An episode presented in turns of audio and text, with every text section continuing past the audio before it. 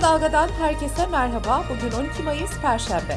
Ben Demet Bilge Erkasap. Gündemin öne çıkan gelişmelerinden derleyerek hazırladığımız Kısa Dalga Bülten başlıyor. Mültecilerle ilgili tartışmalar siyasetin öncelikli konusu olmaya devam ediyor. CHP lideri Kemal Kılıçdaroğlu önceki günkü grup toplantısında hükümetin mülteci politikasını eleştirirken Aylan bebeğin ölümünden Erdoğan'ı sorumlu tutmuş ve emperyal güçlerin maşası olmakla suçlamıştı. Kılıçdaroğlu mültecileri geri gönderme konusunda da kararlı olduklarını yinelemişti. AKP sözcüsü Ömer Çelik Kılıçdaroğlu'nun sözlerine tepki gösterdi. Çelik şöyle konuştu. Sığınmacıları katillere teslim edemeyiz. Kılıçdaroğlu rekabet değil, husumet siyaseti yürütüyor. Emperyalistlerin maşası ifadesini aynen iade ediyoruz. Cumhurbaşkanı Erdoğan da partisinin genişletilmiş il başkanları toplantısında Kılıçdaroğlu'na hedef aldı. Erdoğan mültecilere sahip çıkacaklar açıklamasını tekrarlarken CHP liderine de şöyle seslendi. Biz bu görevde olduğumuz sürece bu kardeşlerimizi bu ülkeden geri gönderemeyeceksiniz.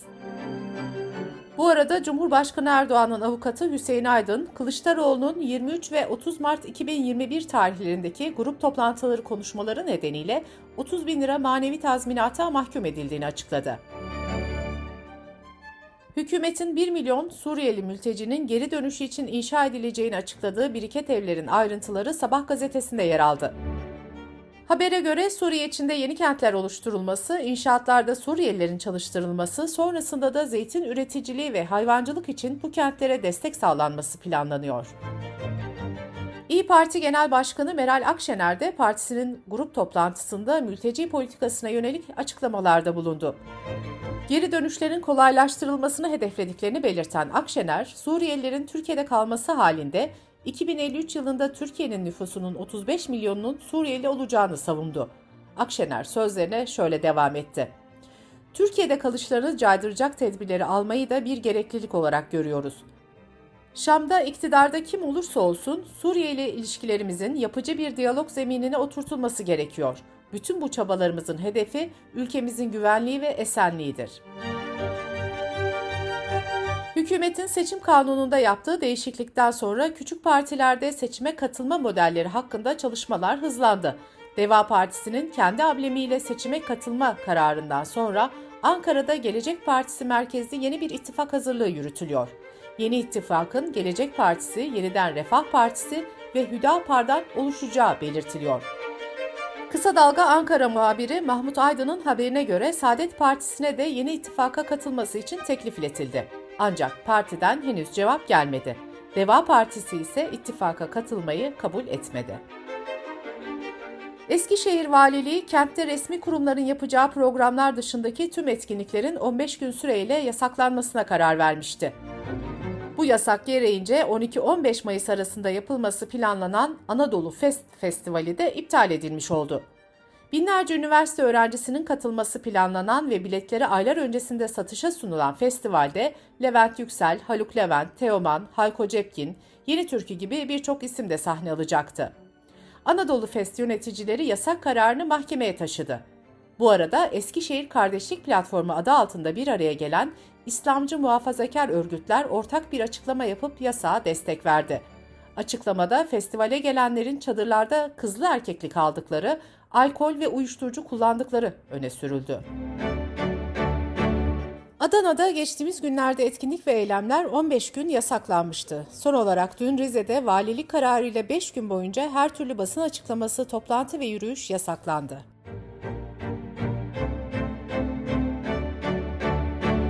Radyo Televizyon Üst Kurulu Gezi davasındaki karar duruşması sonrası CHP Grup Başkan Vekili Özgür Özel ve Türkiye İşçi Partisi İstanbul Milletvekili Ahmet Şık'ın adli yönünde yaptığı açıklamaları canlı olarak yayınlayan Tele1, Flash TV, KRT ve Halk TV'ye reklam gelirlerinin %3'ü kadar para cezası verdi.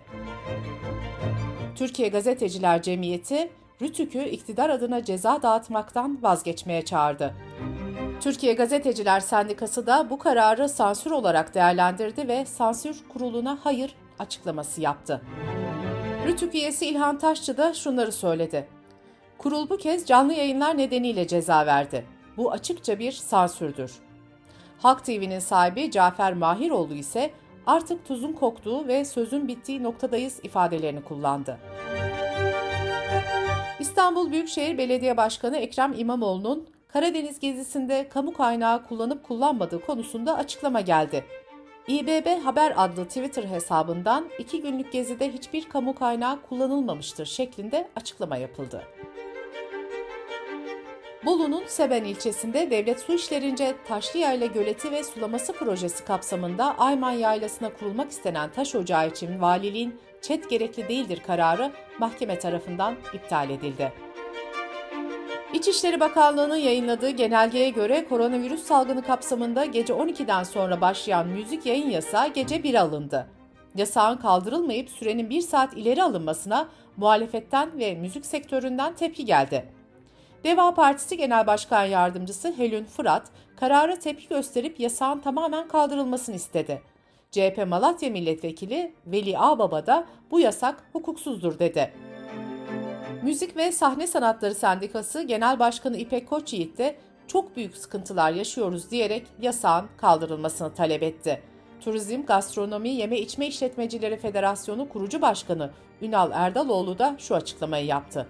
Bunun sosyal hayata müdahale olduğunu düşünüyoruz ve bu yasaktan geri dönülmesini istiyoruz. Sırada ekonomi haberleri var.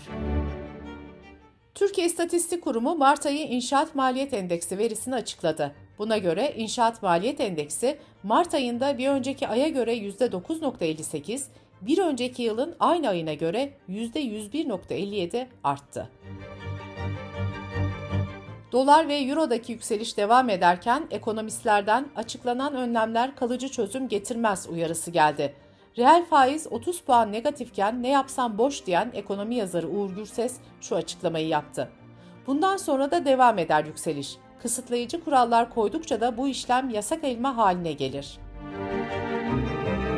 CHP Grup Başkan Vekili Özgür Özel, 1 Mayıs'ta söz verdiği emekliye zam açıklamasını yapmayan Çalışma ve Sosyal Güvenlik Bakanı Vedat Bilgin'in yanıtlaması istemiyle soru önergesi verdi.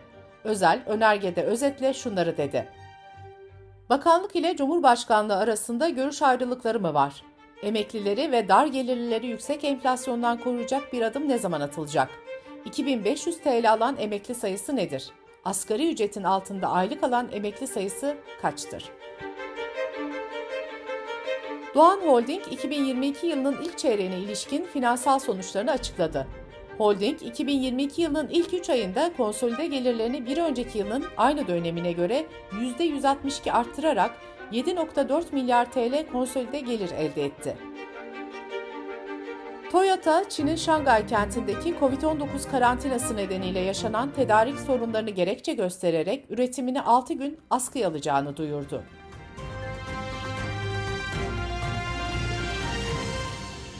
Dış politika ve dünyadan gelişmelerle bültenimize devam ediyoruz.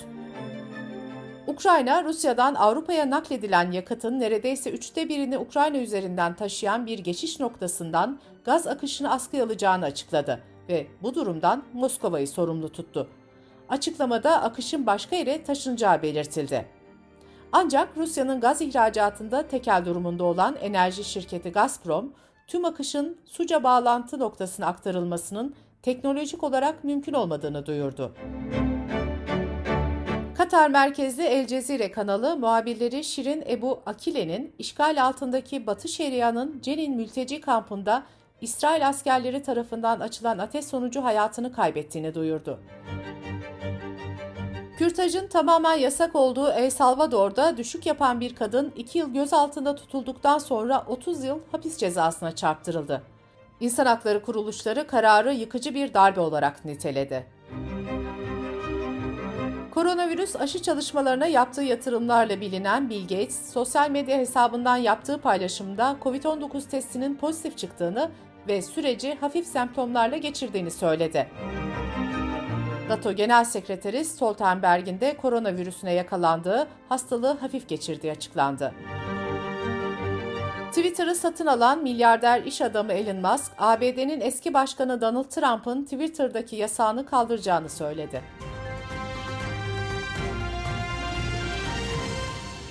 Bültenimizi kısa dalgadan bir öneriyle bitiriyoruz. Vitamin ve mineraller faydalı mı? Kim ne kadar ne zaman almalı? Çocuklara vitamin verilmeli mi? Pervin Metin'in hazırladığı vitamin dosyasında bu soruların yanıtını bulacaksınız. Vitamin dosyasını kısa dalga.net adresimizden ve podcast platformlarından dinleyebilirsiniz. Gözünüz kulağınız bizde olsun. Kısa Dalga Medya.